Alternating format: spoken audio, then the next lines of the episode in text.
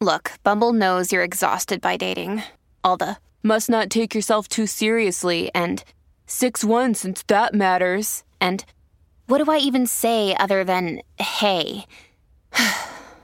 well, that's why they're introducing an all new Bumble with exciting features to make compatibility easier, starting the chat better, and dating safer. They've changed, so you don't have to. Download the new Bumble now. This episode is brought to you by Reese's Peanut Butter Cups. In breaking news, leading scientists worldwide are conducting experiments to determine if Reese's Peanut Butter Cups are the perfect combination of peanut butter and chocolate. However, it appears the study was inconclusive, as the scientists couldn't help but eat all the Reese's. Because when you want something sweet, you can't do better than Reese's. Find Reese's now at a store near you. When you need mealtime inspiration, it's worth shopping Kroger, where you'll find over 30,000 mouthwatering choices that excite your inner foodie. And no matter what tasty choice you make, you'll enjoy our everyday low prices, plus extra ways to save, like digital coupons worth over $600 each week. You can also save up to $1 off per gallon at the pump with fuel points. More savings and more inspiring flavors make shopping Kroger worth it every time. Kroger, fresh for everyone. Fuel restrictions apply. Hola, esto es New Books Network en español. Hola, bienvenidos al canal de historia de New Books Network en español. Soy Lucas Heberle, presentador de este canal. En esta ocasión hablaremos con el doctor Iñaki Tofiño sobre su nuevo libro, Guinea, el delirio colonial de España. Iñaki Tofiño, bienvenido al show. Hola, gracias por la invitación. No hay de qué. Bueno, Iñaki, antes de que comencemos a tratar el libro, me gustaría que nos cuentes un poco sobre ti. Bueno, yo me acabo, bueno, me acabo, me doctoré en el mes de abril, en mayo del 2021, con una tesis que justamente se titulaba así, Guinea, el delirio colonial de España. Y mm, yo estaba, eh, siempre he sido un poco mm, rarito en el mundo académico, porque yo estaba en el, en el Departamento de Filología Española de la Universidad, de la Universitat Autónoma de Barcelona, pero eh, en el programa de literatura comparada. Entonces, la literatura comparada eh, tiene la ventaja, o al menos a mí siempre me ha parecido que tenía la ventaja de que te permitía hacer un poco lo que te diera la gana. Porque justamente el hecho de no ceñirse, de no ceñirse a una a una tradición literaria o una lengua permitía, permite ah, investigar desde muchos puntos de vista. Entonces, yo, había, yo hice los cursos de doctorado en, los Estados Unidos y los hice también en, literatura comparada, en la City University of New York. Y, justamente no quise ir al departamento de hispánicas porque me parecía que en literatura comparada, pues eso, podía investigar o podía leer cosas en francés, en alemán, en español, en catalán, en lo que me interesara y aportarlo a mi investigación y que no me vería, que, de alguna manera podía superar determinados límites que a veces se autoimpone la academia. ¿no? Si hago literatura española o literaturas hispánicas, pues en castellano o en alguna lengua peninsular. Y no, porque justamente a mí lo que me interesaba era ver un poco pues, diferentes puntos de vista o el mismo tema desde diferentes tradiciones literarias, una cosa así.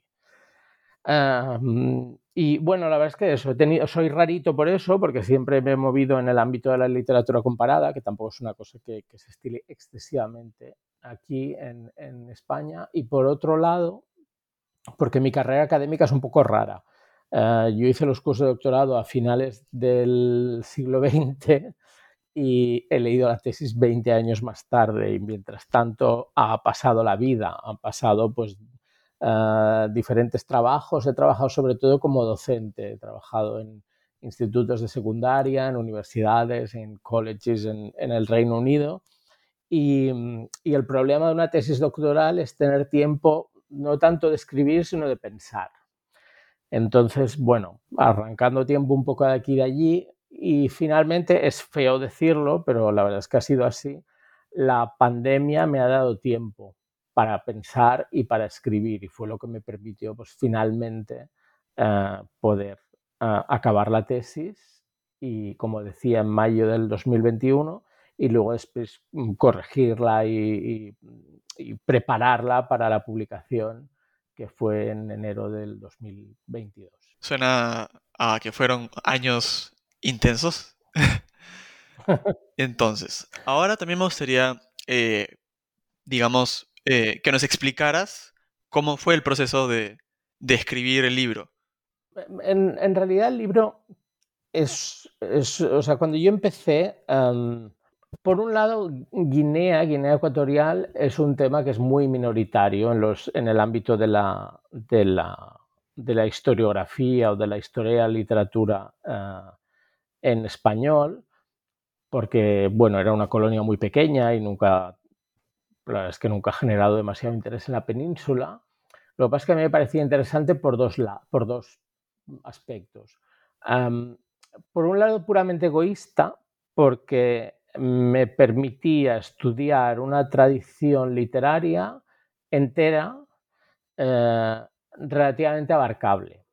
Es decir, si dices, voy a estudiar la literatura española, es imposible, tendrás que decidir un momento histórico, un, uh, género literario, um, tendrás que limitarte. Uh, en el caso de Guinea, um, digamos que la escasez de, material permite abarcarlo prácticamente todo. Por otro lado, de cara a, um, sobre todo de cara a los cursos de doctorado en Estados Unidos, hay que presentar una propuesta, hay que presentar un proyecto. Y, justamente Guinea tenía el aliciente eso, de que es un tema novedoso, que se estudia poco, con lo cual era como, permitía ser original. Si dices que vas a estudiar Cervantes, mm, está muy visto. Si dices que vas a estudiar Siglo de Oro, está muy estudiado. En cambio, Guinea permitía ser original. También es cierto que cuando empecé a darle vueltas al tema hace 25 años, hace X, en su momento me planteé estudiar o investigar sobre la literatura ah, africana en, español, es decir, la literatura poscolonial. Pero con el tiempo me di cuenta que ah, me di cuenta de que mm, no podía, o, al menos a mí me parecía que no se podía hablar de literatura poscolonial si no se había estudiado bien la literatura colonial, lo que había habido antes. ¿no? Porque mm, especialmente en Guinea, no tanto en las colonias francesas o en las británicas, en las que hubo movimientos eh, independentistas, en los que hubo movimientos intelectuales autóctonos que bebían de, digamos, de, las, de fuentes eh, eh, más radicales o más mm, menos tradicionales.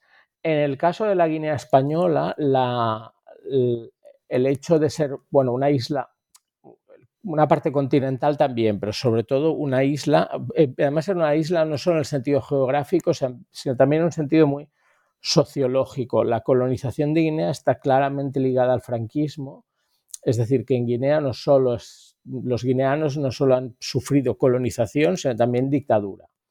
Y eso eh, implica que, que la formación intelectual, que la formación en general de la población estaba muy controlada, con lo cual no hay grandes movimientos independentistas, sino que hay una especie como de, como ocurre en España eh, con la transición, que hay esta especie como de cambiarlo todo para que no cambie nada y que, ahora justamente se está cuestionando ¿no? que, lo que ocurrió en el 75 o en el 78 en España no fue tanto una transición o una ruptura, sino una especie como de mm, cambio, pero en realidad nunca hubo, aquí no ha habido nunca leyes de punto final, no ha habido nunca eh, eh, investigación sobre los crímenes del franquismo en Guinea ocurre un poco lo mismo. Es decir, la independencia eh, no implica necesariamente grandes cambios, sino que la mentalidad, digamos, dictatorial franquista, de alguna manera se traslada a la mentalidad dictatorial de, los, de las élites guineanas hasta hoy en día. Entonces, con, el tiempo, por un lado eso, la necesidad de estudiar la, literatura colonial, pero también, y, parece que lo digo en el libro en algún momento, Guinea como, como el espejo deformado de la metrópolis, como el espejo deformado de España. Es decir, las, las, las eh, características menos agradables de la historia española mm, se reproducen en la colonia. Em, y entonces, bueno, pues eso hay, em, sobre todo con el franquismo, pero no solo con el franquismo, ¿no? Eh, pues el papel preponderante de la Iglesia Católica, que además allí no tiene ningún contrapeso, es decir, no hay, no hay los misioneros hacen y deshacen y además hacen y deshacen como si fueran funcionarios públicos, como si fueran autoridad civil, porque no hay otra autoridad en muchos casos. ¿no? Mm, y, eh, muchos elementos que, vas estudiando y dices, pobre gente, porque realmente es eso, es, es, una colonización delirante, absurda, porque en realidad mm, cuando después de que, eh, pues eso, la independencia, bueno, independencia entre comillas, ¿no? Pero cuando Puerto Rico y Cuba dejan de ser eh, colonias españolas, Mm, esa sensación como de, imperio perdido no, se, no, no, permite construir nada nuevo, solo permite lamerse las heridas y de ahí, bueno, pues generación del 98 y seguramente podríamos decir que, toda la historia de la primera mitad del siglo XX en España está marcada por esa, por esa sensación de imperio perdido y, esa necesidad de recuperar un papel en el, en el, mundo. Y entonces Guinea, junto con el norte de África, eh, a pesar de ser territorios muy pequeños y, digamos, sin ningún peso específico ya en el orden mundial, se convierten, desde un punto de vista retórico, desde un punto de vista literario, en, como en trampolines del imperialismo. ¿no? como en, todavía somos algo, porque mira, tenemos esto. Y entonces no cuadra, digamos, el, triunfalismo de, la, de, la, de, los textos con la realidad. Pero bueno, los textos están ahí, se, y se publicaron muchos. Justamente eh, quería, digamos, continuar eh, con esa línea que mencionabas. Y es que, bueno, el, en, en el subtítulo del libro sale el delirio colonial de España, ¿no? Tiene un carácter quizás casi patológico, esta mentalidad. Entonces, eh, sin querer eh, olvidar los otros eh, aspectos que investigas, ¿cómo es esta, digamos, mentalidad colonial española y, y, aparte de las continuidades que debe haber históricamente, que quizás, por ejemplo, qué rupturas notas eh, conforme llega el franquismo al poder. ¿Rupturas en, qué sentido? Cuando hablas de rupturas, ¿a qué te refieres? ¿Qué eh, evoluciones podría tener esta mentalidad colonial española, digamos? Vale, es que ruptura no hay, por eso te preguntaba, no, es, una ruptura. Yo creo que se genera en, el, siglo XIX, España, eh, digamos, pierde su papel de gran imperio, es decir, pierde su, hegemonía mundial. ¿no? Ya la va perdiendo a lo largo del XVIII, pero en el XIX está clarísimo que eso desaparece, porque pues, pues, por las independencias americanas. Es decir, todos y cada uno de los espacios de los virreinos van independizándose.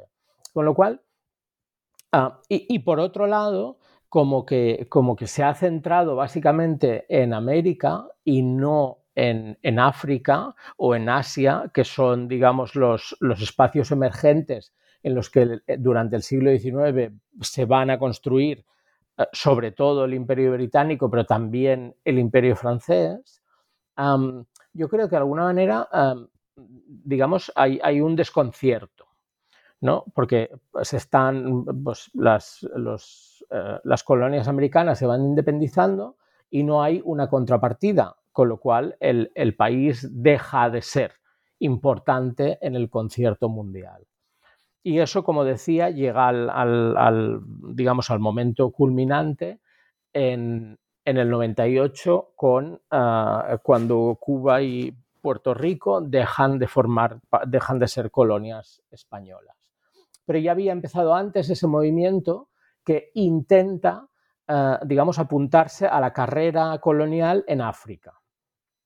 Ah, porque, y, de hecho la primera colonización eh, de Guinea es, formalmente empieza a finales del 18, en 1778. Lo que ocurre es que en, ese caso los portugueses em, le hicieron una jugada, Portugal le hizo una jugada muy buena a la corona española, porque le cambió territorios en el Golfo de Guinea que no controlaba, es decir, Portugal tenía formalmente soberanía sobre determinados territorios y se los cambia a España por territorios en América Latina en, que se convertirán en parte del Brasil. Entonces, España tiene unas islas, en, teoría derechos sobre una parte del continente en el Golfo de Guinea, que quiere utilizar para eh, el tráfico de esclavos y ahí hay un triángulo claramente entre la península, las Antillas sobre todo y el Golfo de Guinea. Lo que pasa es que muy pronto los británicos empiezan a perseguir la, trata de esclavos, con lo cual la idea de, lucrarse con el vendiendo a gente que se ha secuestrado en África, vendiéndola en las Antillas, no funciona, porque los ingleses no dejan hacerlo con lo cual la colonia queda un poco descolgada. Pero sirve, como decía, como trampolín retórico, es decir, permite decir, fuimos gran imperio y podemos volver a serlo porque todavía nos queda este territorio en África.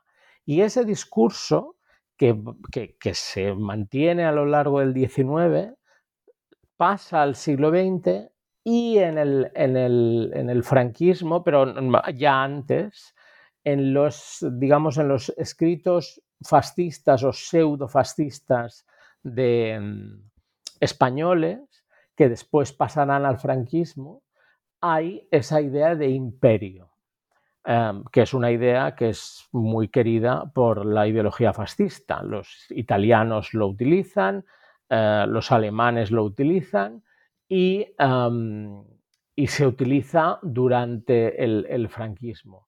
Lo que pasa es que es un imperio, digamos, completamente ficticio y por eso digo delirante, porque en realidad no corresponde para nada con la realidad. Pero permite generar un discurso eh, triunfalista, sobre todo durante hasta el final de la Segunda Guerra Mundial, cuando ya Alemania pierde la guerra, entonces España tiene como que recolocarse y, ya no puede utilizar según qué, argumentos, porque bueno, Alemania ha perdido la guerra y hay que ponerse a bien con los aliados y con los Estados Unidos, con lo cual a partir de ese momento ya el discurso imperial desaparece bastante. Pero sí, sí, hay, un, una, una, una, idea de imperio, de España como imperio, de España que había sido un imperio, de España que puede volver a ser un imperio y eh, Guinea permite eh, hablar de eso. Hoy en día, y, es una cosa que sale poco en el libro, pero que es, muy evidente, vuelve a haber un discurso imperial.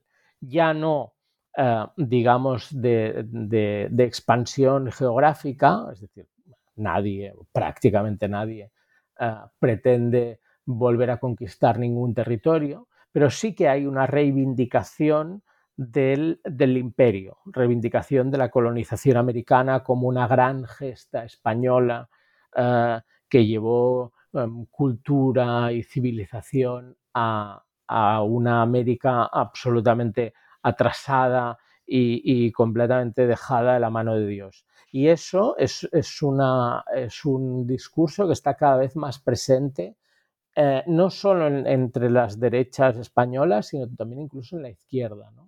Y de ahí, por ejemplo, la negativa del gobierno español a, pedir perdón o a revisar el pasado colonial. Es decir, cuando México habla del pasado colonial y de las masacres coloniales, España se niega a revisar eso y a pedir perdón.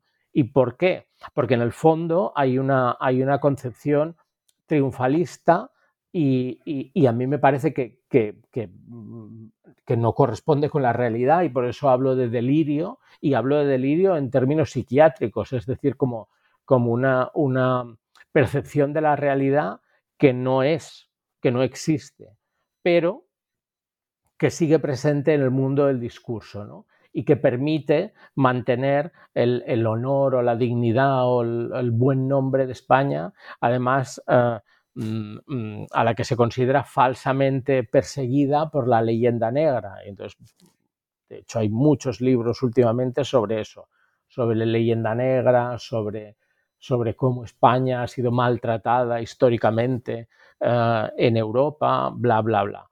Y me parece que Guinea es un buen ejemplo de eso. Nadie, casi nadie habla de Guinea, pero en realidad permite ver todos esos movimientos eh, discursivos e intelectuales eh, en pequeña escala. Y por eso, bueno, volviendo a, lo de antes, ¿por qué Guinea? Bueno, porque es, que realmente permite em, investigar y ver todos estos movimientos y, todas estas eh, ideologías em, y permite estudiarlas bien, porque bueno, pues está ahí el, los discursos, son, tampoco hay tantísimas obras y entonces es, una buena, digamos, un buen instrumento de trabajo. Claro. Quizás para ayudar a visualizar este eh, discurso y esta mentalidad delirante que acabas de explicar, eh, ¿te parece que si, si pudieras relatarnos brevemente la historia de Santa Cruz de Mar Pequeña? Vale, Santa Cruz de Mar Pequeña es un, es un, eh, es un enclave, digamos que luego no, ha tenido más, más eh, salida, ¿no? Santa Cruz de Mar Pequeña era en el momento de la, de la, expansión africana, es decir, en el, en el siglo XV, hay una, una tanto Portugal como Castilla empiezan a, navegar. A navegar, podían navegar hacia abajo, hacia África, o podían navegar a la aventura, que es lo que hace Colón. Em, a Colón le sale bien, es decir, encuentra algo que no esperaba encontrar, y los portugueses em, van siguiendo la, em, la costa africana. Santa Cruz de Mar Pequeña es eso, es una pequeña fortaleza eh, que estaba al sur de Marruecos y que en su momento fue eh, colonizada, construida, es decir, un enclave castellano en, en la costa del norte de África. como todos los esfuerzos, digamos, imperiales o colonizadores de Castilla se van a centrar en América, eh, el tema de África queda bastante olvidado. Es decir, bueno, está Ceuta, está Melilla, algunas, lo que se llaman plazas de soberanía, es decir, algunos espacios, pero el tema africano queda muy olvidado, excepto lo que digamos lo que es justo vecino, porque, bueno, pues delante de, o sea, justo enfrente hay un trozo del norte de África que, que interesa controlar. Pero más allá de eso no, no hay interés con lo cual son los portugueses los que van a pues, seguir la costa de África, establecerse, bla, bla, bla. lo que pasa es que en, el momento en que las colonias americanas, pues eso, se independizan, hay que recuperar, digamos, eh, los elementos que se tienen y, hacer de la necesidad virtud. Es decir, no me quedan colonias, lo único que me queda es cuatro cosas en el norte de África y eh, las islas del Golfo de Guinea. Santa Cruz de Mar Pequeña, que había estado completamente abandonada, que además no se sabía exactamente dónde estaba, em, se utiliza ese, esa, esa colonización histórica y se dice, sí, yo tengo derecho a em, este territorio porque resulta que en el siglo XV eh, ya lo colonicé. Y es lo que eh, van a llamar IFNI, que no se coloniza mm, eh, efectivamente hasta el año 34, hasta 1934. Pero es un buen ejemplo de, ese olvido durante siglos, porque en realidad ya los esfuerzos se centran en América y después, a finales del 19 y principios del 20, la recuperación o intentar salvar los muebles como sea. Y la forma de salvar los muebles es decir, nosotros también teníamos cosas aquí o nosotros también tenemos cosas aquí. Nosotros también podemos, también tenemos derecho a un pedazo del pastel africano, que es el reparto ese de las de, África a, finales del 19. ¿no? Entonces son los elementos que se utilizan para pedir, digamos, una parte del pastel. Yo también estaba, yo estaba en la lista de invitados. No es que acabe de llegar, no, yo estaba en la lista de invitados, con lo cual tengo derecho a cosas. Y una cosa interesante, o al menos a mí me parece interesante, es que em, no hay distinción entre eh, monarquía, república, gobiernos de derechas y gobiernos de izquierdas en este sentido. Es decir, eh, Santa Cruz del Mar Pequeña eh, se coloniza, empieza la colonización en el 34 y en el 34 en España hay república, es decir, ya no hay monarquía. Y uno piensa, bueno, quizás con la república hubiera habido, con sus leyes más progresistas, con el sufragio femenino, con las leyes de, limitación del poder de la Iglesia Católica, bla, bla, bla, podría haber habido una política africana más, eh, más liberal o más digamos, menos tradicional, pero no es el caso. Es decir, la política africana de la República es idéntica a la política africana de la monarquía, con alguna diferencia, sobre todo en términos de censura, es decir, durante la República se pueden publicar textos que critiquen el colonialismo, pero la política institucional, la política oficial va a ser la misma, es decir, mantener y expandir, bueno, expandir, mantener la colonización en, África. Y sí, expandirla, porque justamente IFNI, la colonia de IFNI, se crea durante la, Segunda República. Claro. Eh, creo que, si recuerdo correctamente, eh, a la hora de discutir, digamos, el hecho de que en cierta forma España es quizás el hermano menor de los poderes coloniales que quiere participar en la mesa de los grandes, eh, elaboras el, eh, digamos, eh, el término de orientalismo español.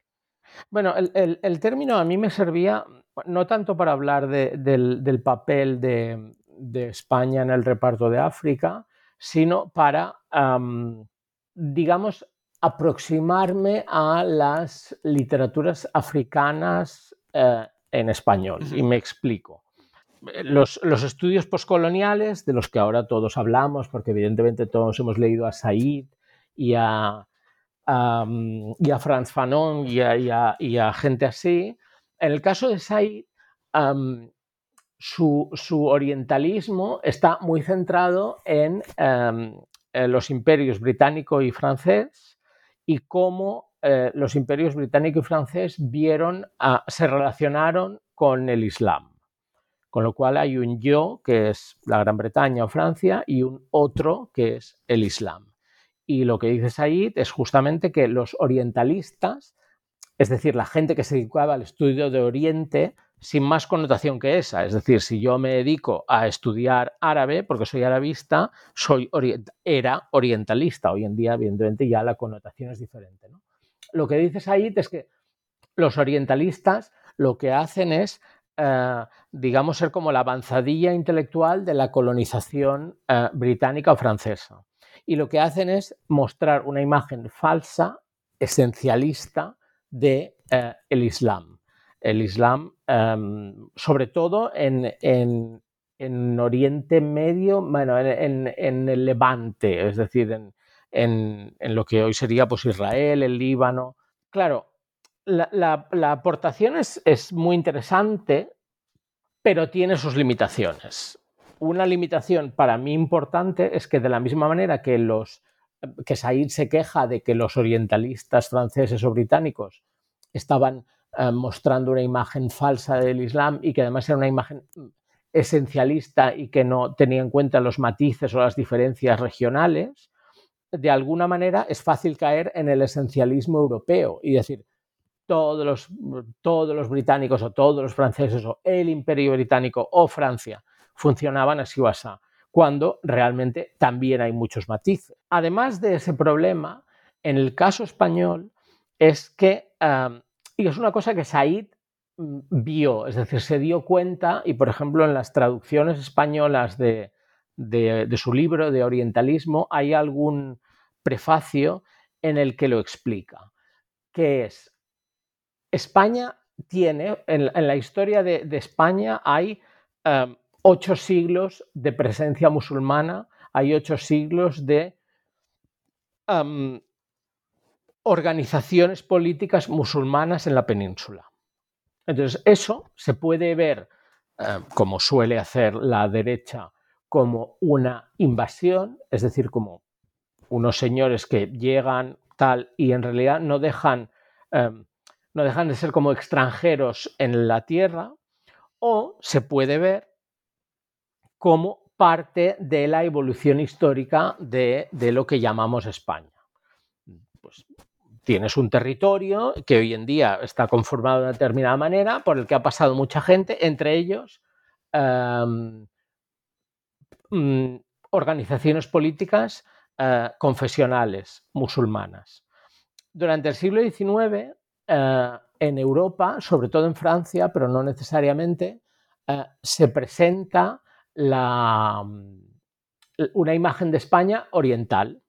Es decir, tú imagínate, vives en París, por ejemplo, y si viajas al sur, si viajas a, Granada o a Sevilla, de repente aquellos como Marruecos, porque hay monumentos Em, hay quizás no tanto formas de vida, pero bueno, monumentos, em, historias que, em, realmente son muy orientales. Entonces, en los viajeros mm, europeos del 19, España se presenta como otro, como un otro oriental. En Europa, formalmente, pero un otro oriental. Y esa doble visión de España como yo europeo, pero también como otro oriental, en algún momento se va a utilizar como argumento a favor de la colonización española en África, que es lo que yo, es lo que yo he llamado el orientalismo español. Es, ah, me presento como yo europeo, pero a la vez me presento como otro oriental. ¿Y por qué? Porque el argumento cuál es? Yo España, estoy más capacitado para colonizar, para estar presente en África, porque ya tengo experiencia de esa colonización, de ese intercambio. Es decir, los ingleses o los franceses son unos advenedizos que no pegan en el contexto del norte de África. En, cambio, España sí, porque ya tiene una historia de contacto con los pueblos del norte de África, de intercambio con esos pueblos. Evidentemente es, un discurso que se utiliza y que, que, que funciona, pero solo funciona en el norte de África. En Guinea, que es África subsahariana, es decir, ya no es un territorio musulmán, eh, no funciona. Porque no puedes decir que has tenido contacto histórico o que tienes experiencia de intercambio con eh, gente, con pueblos bantúes, mm, porque no es verdad. Entonces, sirve para el norte de África y sirve, y sirve mm, mucho. Es decir, que, no es, no es un, un, discurso minoritario, es un discurso mayoritario, sobre todo entre lo que se llamó militares africanistas. No hay que olvidar que Franco, por ejemplo, se formó, su carrera militar es en el norte de África. Franco fue editor de una revista que era la revista de tropas coloniales, que, ah, que está llena de artículos y discursos en defensa de la colonización española del norte de África, que habla de literatura, que habla de religión, que habla de muchísimos temas. Es decir, era gente que estaba realmente, era verdad, que tenían un relativo buen conocimiento del norte de África. Lo que ocurre es que a la hora de colonizar, por ejemplo, el Golfo de Guinea, eso ya no cuadra. Y entonces es una de las... Mm, hay, hay algún, diría que solo uno, pero hay algún libro en el que se ve claramente, alguna novela o alguna obra literaria en el que se ve claramente esa, esa distinción. ¿no? El norte de África, por un lado, que, y, que tiene esa tradición de contacto eh, con la península, y por otro lado el África subsahariana, que es un espacio absolutamente uh, diferente. Y eso también va a marcar el tipo de colonización.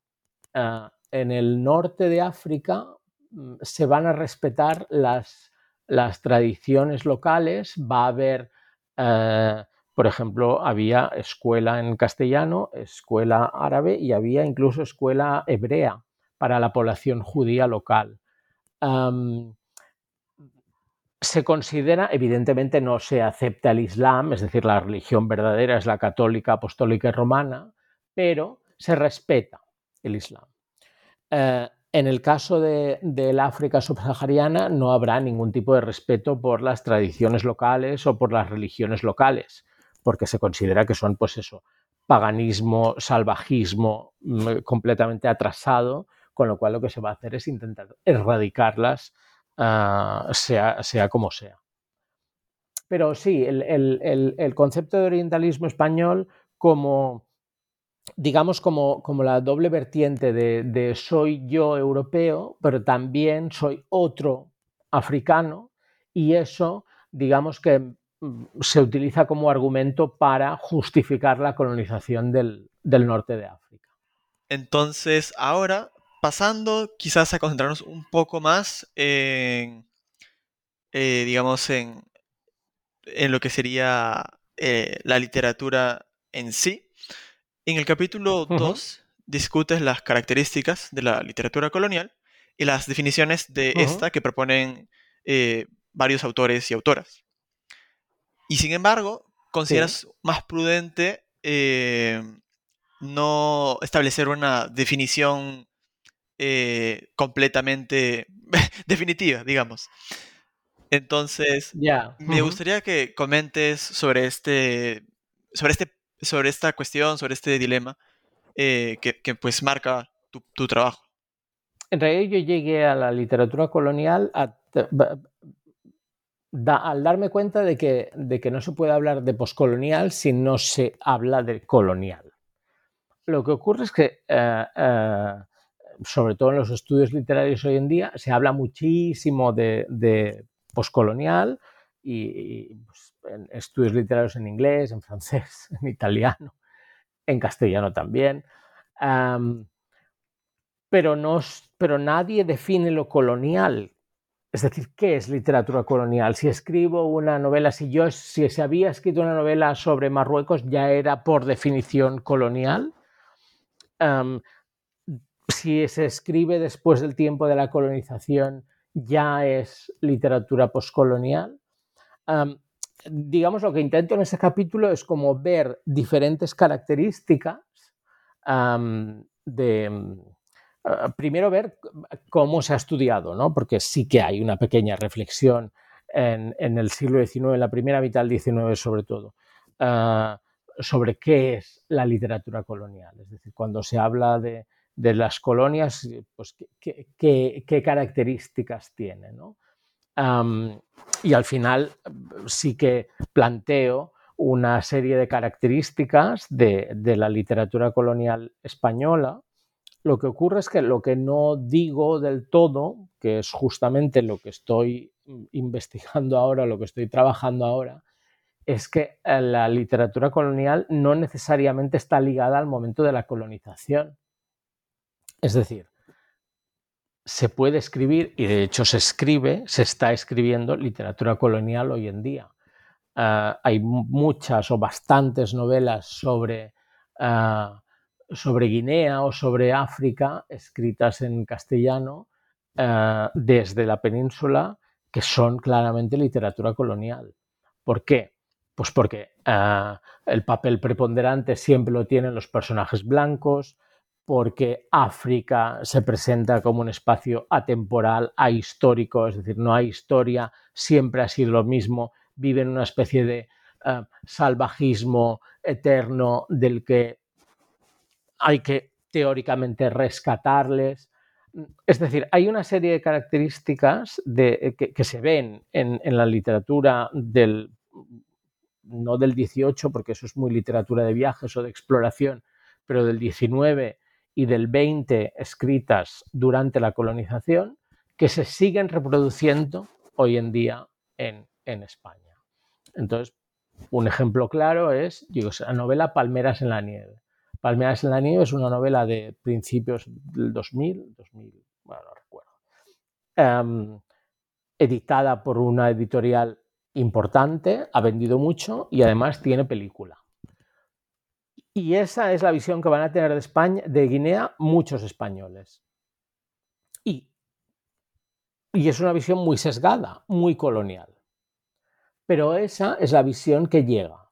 En cambio, la literatura africana escrita en castellano, es decir, escritores guineanos que escriben en castellano, en español, son mucho más minoritarios y su visión de África, que evidentemente es mucho más matizada y es mucho más real porque escriben de lo que conocen, esa no llega.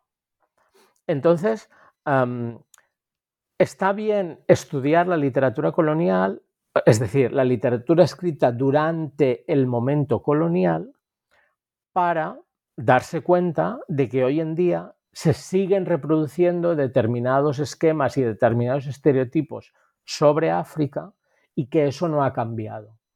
Es decir, aunque hay literatura postcolonial, es decir, literatura que critica la colonización o que está escrita después de la colonización con una visión crítica, em, lo más, eh, lo que llega más al público, las novelas más vendidas, eh, siguen siendo, siguen reproduciendo determinados estereotipos que forman parte de esa literatura, de esa mentalidad colonial convenientemente disfrazada. Evidentemente no es lo mismo la literatura del 19 que la del 20 que la del 21. Pero sí que hay un sustrato ahí que es común a todas y que es pues eso, la, mm, primacía del personaje blanco, em, eh, y, digamos presentar una imagen de África que es muy poco real. Pero esa es la que se vende, esa es la que sigue llegando a la mayoría de la población. Claro, como tú mencionas, eh, así como continúa cierta eh, mentalidad imperial, continúa también, pues, eh, una literatura colonial imperial. Ya, bueno, esta pregunta quizás sea difícil de responder. y es que quiero que destaques una narración que hayas encontrado en tu investigación y que te gustaría destacar porque es especialmente intrigante o interesante. No, en realidad, mira, yo por ejemplo, hay, hay un, ah, un, profesor de la Universidad de Barcelona, Gustavo Nerín, que es como de los que más saben en el mundo mundial sobre Guinea. Y siempre se ríe de mí porque me dice que solo leo mm, obras horribles y aburridísimas. Y es verdad, he leído muchas obras horribles y aburridísimas. Es decir, literariamente mm, pues, tienen poco interés porque, bueno, son hijas de su tiempo, a mí me interesan, digamos, no tanto por cómo están escritas, sino por, lo que cuentan y sobre todo por la imagen que dan de España. Pero en la investigación sí que encontré una cosa que me ha sorprendido agradablemente. Y te explico el, hilo del que fui tirando. claro, escribir una tesis doctoral em, o en realidad cualquier investigación siempre hay muchos hilos de los que vas tirando. Y entonces, pues lees una cosa y una nota a pie de página y eso te envía otro libro que te envía otro libro y en realidad casi hay que ser muy estoico para decir, no, esto es lo mío, me centro en esto, no puedo investigarlo todo porque es que realmente no acabarías nunca. Quiero decir que en algún momento hay que decir, hasta aquí hemos llegado.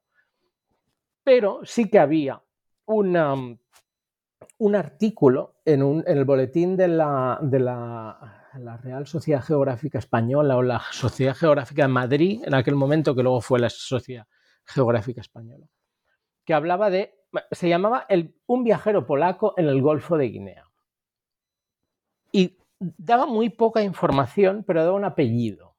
Hablaba un tal Rogozinski, que era un señor que parecía, un señor polaco que parecía que había pasado, había rondado por el Golfo de Guinea y por Fernando Po, por la isla eh, de Fernando Po, que era la, principal isla de la Guinea española, y entonces eso la verdad es que me intrigaba mucho. Era, bueno, a ver, este señor a santo de que un polaco que pinta allí, ¿qué hace? Total que, bueno, pues eso, ahí sí que fui tirando del hilo, investigando y efectivamente descubrí la, figura, pues eso, de, de, Rogozinski, que era un, señor que en un momento determinado era... Um, él era oficial de la Armada zarista, en aquel momento Polonia no existe, está desmembrada entre Prusia y Rusia, y él era oficial de la Armada del Zar. Y, y en un momento determinado, con un par de amigos, montó una expedición y se fueron al Golfo de Guinea con la intención, no está claro, de si fundar una colonia polaca o de, bueno, establecerse allí. La verdad es que no les fue muy bien, porque ni a los británicos ni a los prusianos les interesaba tener a un polaco o a un, súbdito del zar rondando por ahí en medio, con lo cual los detuvieron, los echaron, pero se compró una, ya conocía, en aquel momento conoció la isla de Fernando Po y compró una granja, una plantación. Y se casó con una señora mm, que ya era novelista antes de conocerle, que es Elena Rogozinska, Elena, que siempre escribió con, un sinónimo Ayota, H-A-J-O-T-A. Eh, total que eh, los dos se van a, a, Fernando Po porque él tiene una granja allí y ella, que era novelista y que además era traductora, hablaba castellano, o al menos entendía el castellano, publica em, dos novelas, eh, una justo al volver de Guinea, a finales del 19, y otra en los años 20, si no me equivoco. Y, son dos novelas muy, muy, muy interesantes, es decir, em, completamente desconocidas, no están traducidas en ningún idioma, solo están en polaco pero que son maravillosas porque cuentan la vida de la colonia y además la vida de la colonia vista a través de alguien que, no es parte, es decir, ella, eh, como era polaca, pues ni era africana ni era española, lo podía ver con una cierta distancia objetiva, más o menos objetiva.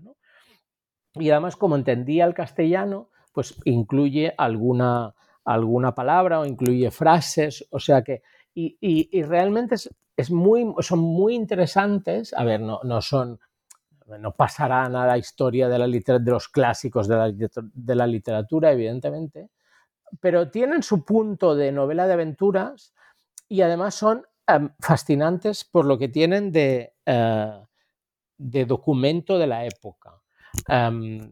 Porque habla, por un lado, de la, de la deportación de cubanos a, la isla de Fernando Po, es decir, cuando, Cuba todavía era española, muchos de los independentistas, de gente que estaba luchando a favor de la independencia, los envían deportados a Fernando Po. Y ahí un poco como que los abandonan. Es decir, no hay una, estructura de presidio ni de nada, es allí te pudras. Y está muy bien porque ella cuenta esa historia, ¿no? Cuenta la historia pues de los deportados cubanos, blancos que tenían dinero y consiguen escapar de la isla, negros cubanos que no tenían dinero y se tienen que quedar a vivir allí o mueren porque no tienen, digamos, eh, manera de sobrevivir. Y por otro lado, la segunda novela, que ya es en los años 20,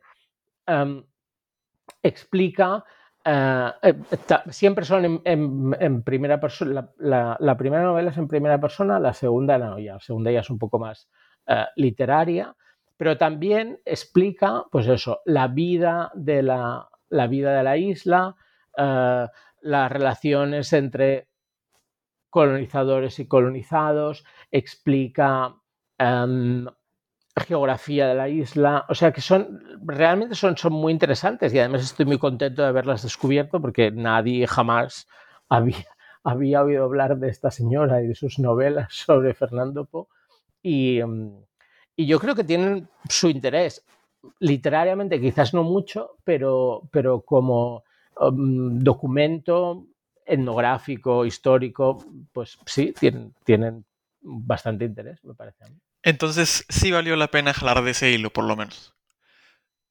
Sí, sí, sí, claramente. En, este sentido sí. O sea, hay más cosas que me han intrigado y de hecho al final del libro lo digo, hay muchos temas que han quedado en el tintero.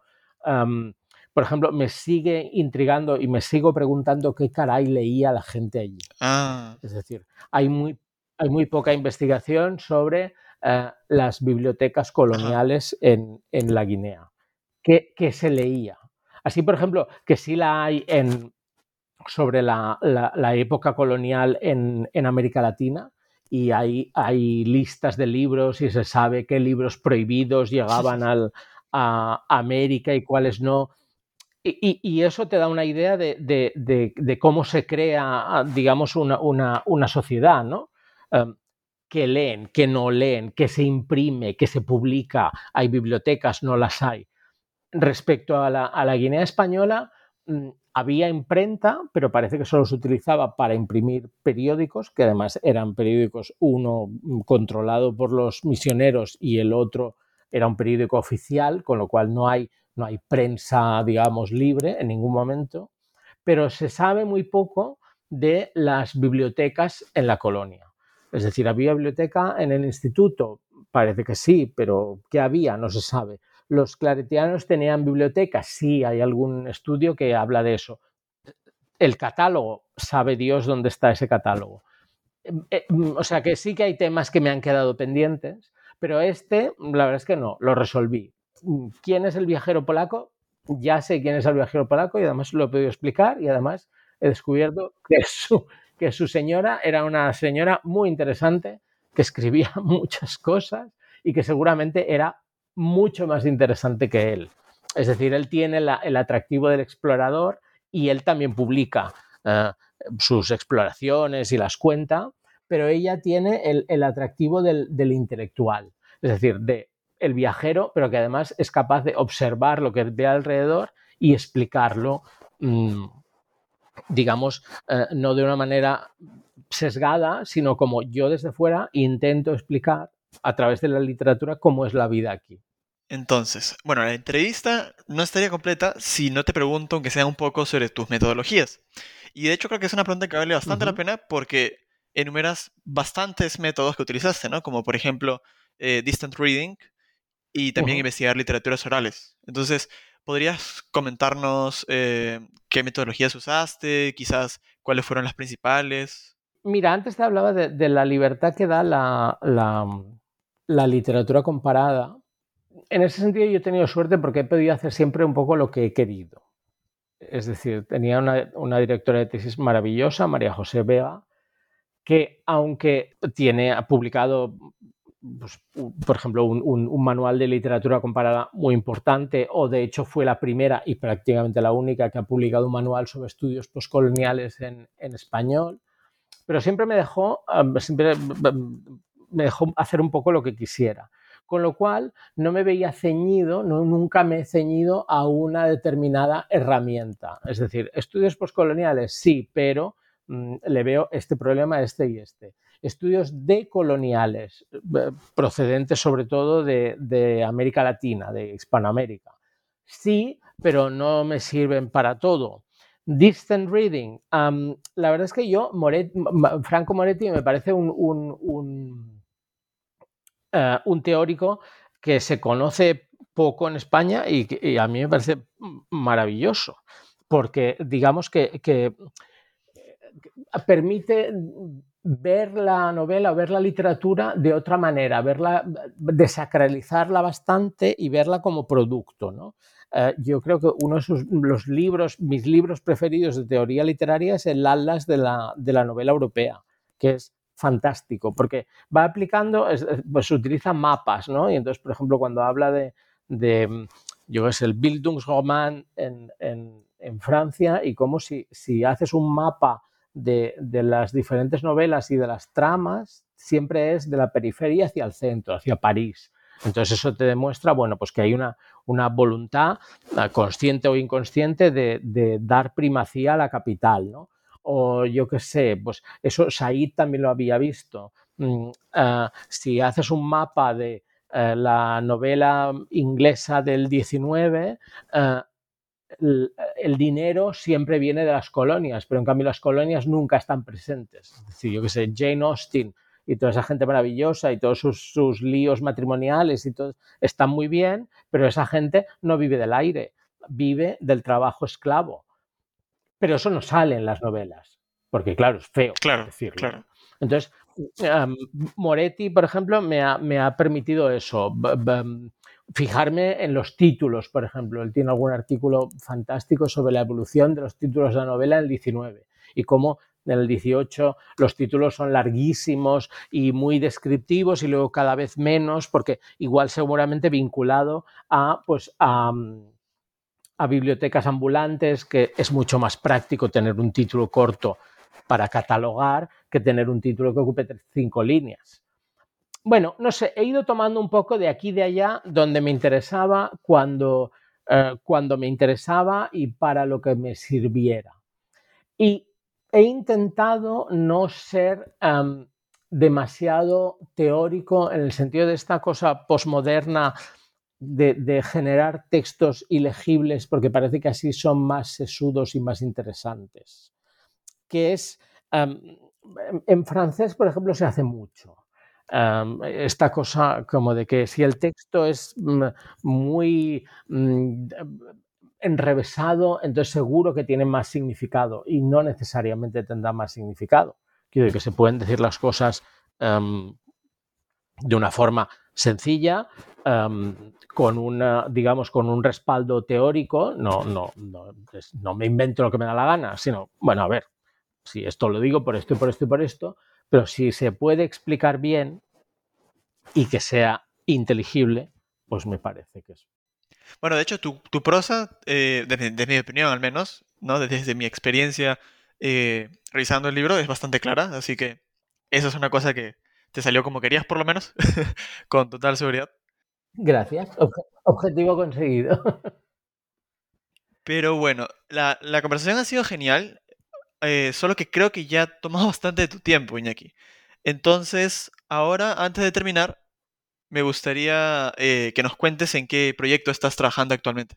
Pues mira, al- el, problema de ser un poco outsider en la universidad, pues eso, de que curso de doctorado a finales de los 90, mm, 20 años después, doctor, es que, eh, bueno, y, a- y aparte, de, digamos, de la escasa, las escasas fuentes de financiación de la investigación ah, en letras, am, pues hacen que ahora mismo am, yo había, como te he dicho, he trabajado muchos años como profesor de secundaria y como no tenía ganas de volver al instituto, de momento, ahora mismo estoy trabajando como, estoy haciendo una cosa muy curiosa, trabajo como lingüista eh, en la Administración de Justicia. Y entonces eh, lo que hago es, por un lado, formar a jueces y letrados en catalán para que puedan entender eh, si son de, otras eh, provincias, de otras comunidades autónomas, para que puedan entender la, la documentación. Y por otro lado, traducir mucho, traduzco mucho mm, material legal. Pero eso es una forma de ganarme la vida mientras sigo buscando uh, la forma de seguir investigando. O sea, que me estoy presentando a diferentes becas, a diferentes postdocs, y mi idea sería justamente estudiar la literatura colonial, pero escrita en un momento postcolonial. Mm, Es decir, el libro se acaba en 1968, que es el momento de la independencia de Guinea Ecuatorial, y mi intención es, de alguna manera, hacer lo mismo, revisar la literatura sobre Guinea Ecuatorial desde 1968. Porque ahí eso me permitiría demostrar o no si hay literatura colonial escrita después. Es decir, y además allí la comparación sería interesante entre la literatura escrita por europeos y la literatura escrita por africanos. Aunque los dos escriban en, en castellano, en español, seguramente no, bueno, seguramente no, no hablan de, lo mismo y no hablan de la misma manera. Y entonces ese es, el, tema que me parece interesante. Por otro lado, también es cierto que, bueno, estoy, um, eh, eh, tengo alguna documentación, lo que hablaba antes de las, de las bibliotecas, pues documentación sobre biblioteca, porque me parece interesante el tema. Pero bueno, sí, básicamente es a la búsqueda de, postdoc, de una de, forma de financiar la, investigación y seguir donde la dejé, que era en 1968. Parece una continuación lógica de este proyecto que acabamos de discutir, ¿no? Repito el nombre por ese caso. El libro se llama Guinea, el delirio colonial de España. Y este ha sido un podcast del canal de historia de New Books Network en español, aunque probablemente aparezca en otros canales también. Muchas gracias por tu tiempo, Iñaki, y espero que a los oyentes les guste la entrevista tanto como a mí. Pues muchas gracias a ti por el tiempo que has dedicado, porque la verdad es que mm, mm, no es un libro. A ver, dices que no es difícil de leer, pero bueno, es largo. Con lo cual yo te agradezco inmensamente que hayas dedicado tu tiempo a, sumergirte en el libro y después a, la entrevista. Muchas gracias. Gracias por escuchar New Books Network en español.